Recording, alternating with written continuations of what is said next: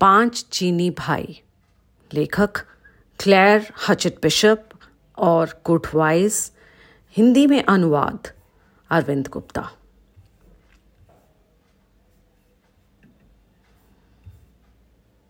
बहुत पुराने जमाने की बात है। चीन में पाँच भाई रहते थे। उनकी एक खास बात थी। पाँचों भाई देखने में बिल्कुल एक जैसे लगते थे। वो सभी अपनी माँ के साथ रहते थे। उनका छोटा सा घर समुद्र के पास था। पहला चीनी भाई पूरे समुद्र को निगल सकता था। दूसरे चीनी भाई की गर्दन लोहे की बनी थी। तीसरा भाई अपनी टांगों को खींचकर लंबा और बहुत लंबा बना सकता था।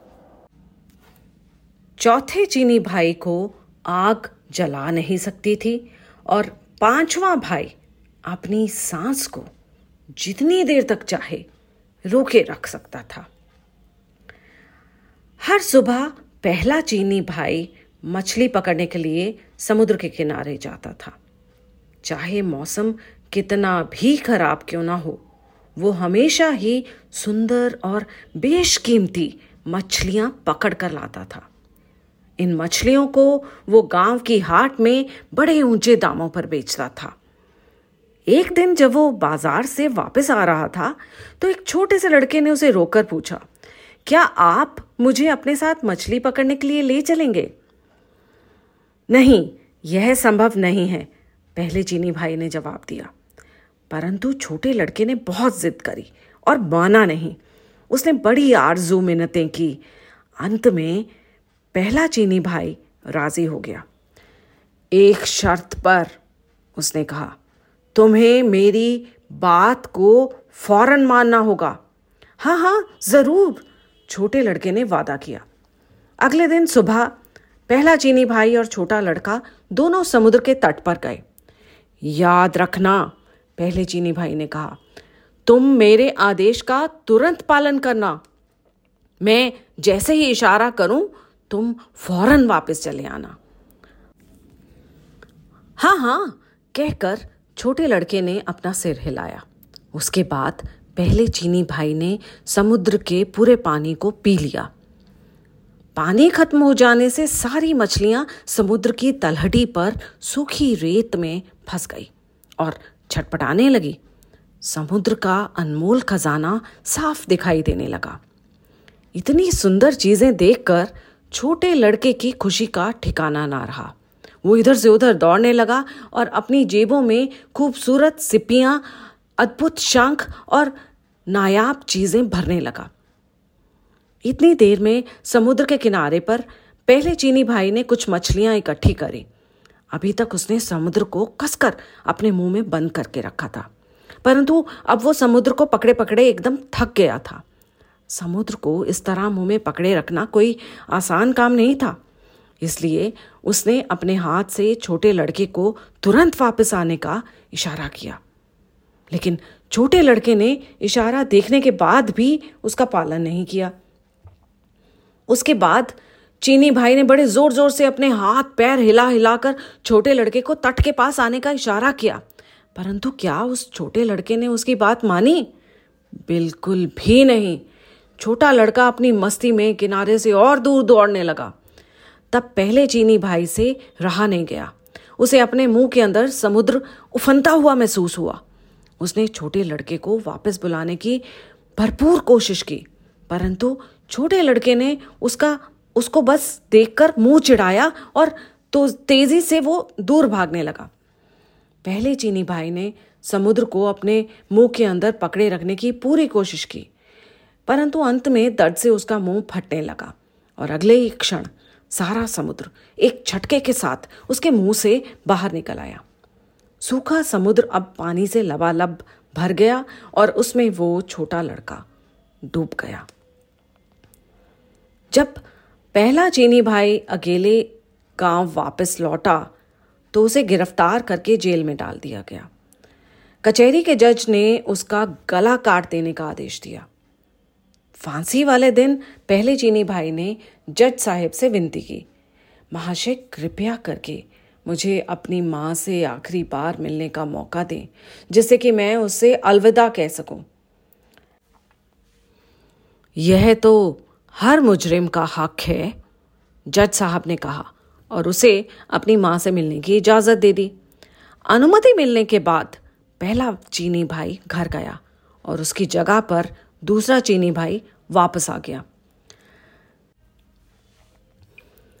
सिर कटने की घटना को देखने के लिए पूरा का पूरा गाँव चौपाल पर उमड़ पड़ा। जल्लाद ने अपनी तलवार से मुज, मुजरिम की गर्दन पर ज़ोर का वार किया। परंतु दूसरा चीनी भाई हँसते हुए उठ खड़ा हुआ जैसे उसे कुछ हुआ ही ना हो। दूसरे चीनी भाई की गर्दन लोहे की बनी थी। और उसे कोई भी काट नहीं सकता था। उसे ज़िंदा देखकर गाँव वालों को बहुत गुस्सा आया और उन्होंने उसे समुद्र में डुबोने का निर्णय लिया।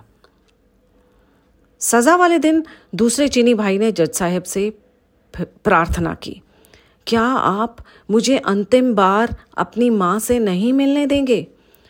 मैं उनसे आखिरी अलविदा कहना चाहता हूँ। अवश्य, यह तो तुम्हारा हक है, जज साहब ने कहा। अनुमति मिलने के बाद दूसरा चीनी भाई घर गया और उसकी जगह पर तीसरा भाई वापस आ गया। क्योंकि सभी भाई देखने में बिल्कुल एक समान थे, इसलिए किसी को भी कोई शक नहीं हुआ।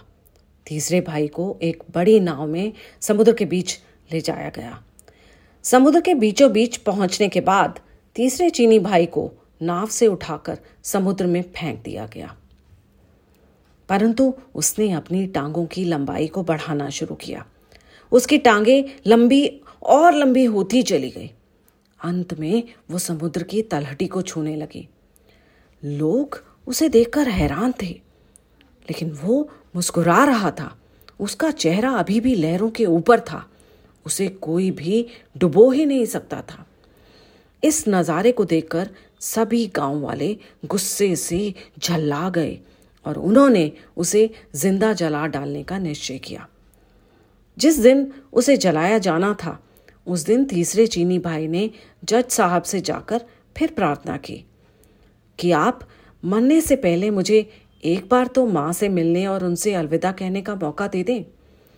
अवश्य, जज साहब ने उसे माँ से मिलने की इजाज़त दे दी। तीसरा चीनी भाई घर गया, परंतु उसकी जगह चौथा भाई वापस आ गया। चौथे चीनी भाई को एक मज़बूत लकड़ी के खंबे से बांधा गया और फिर खंबे को आग लगा दी गई। इस नज़ारे को देखने के लिए सारा गाँव उमड़ पड़ा। कुछ समय बाद चारों ओर ऊँची ऊँची लपटें उठने लगी। उस समय चौथे चीनी भाई ने कहा, यहाँ तो मुझे बहुत मज़ा आ रहा है। उसकी बात सुनकर लोग चिल्लाए, और लकड़ी लाओ। धीरे धीरे करके आग की लपटें आसमान को छूने लगी। अब तो मुझे जन्नत का मज़ा आ रहा है। चौथे चीनी भाई ने कहा, असल में उसे जलाया ही नहीं जा सकता था। गाँव वाले ये सब देखकर गुस्से से आग बबूला हो गए।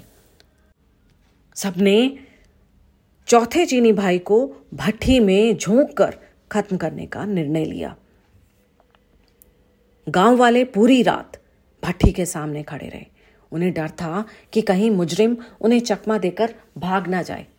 सुबह होने पर लोगों ने भट्टी का दरवाज़ा खोला और चीनी भाई को बाहर निकाला।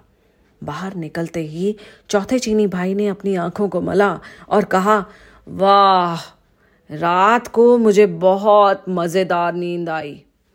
भट्टी में से वो सकुशल निकल आएगा। इस बात पर किसी को यकीन ही नहीं हुआ। सब लोग हैरान होकर चीनी भाई को टकटकी लगाए देखते रहे।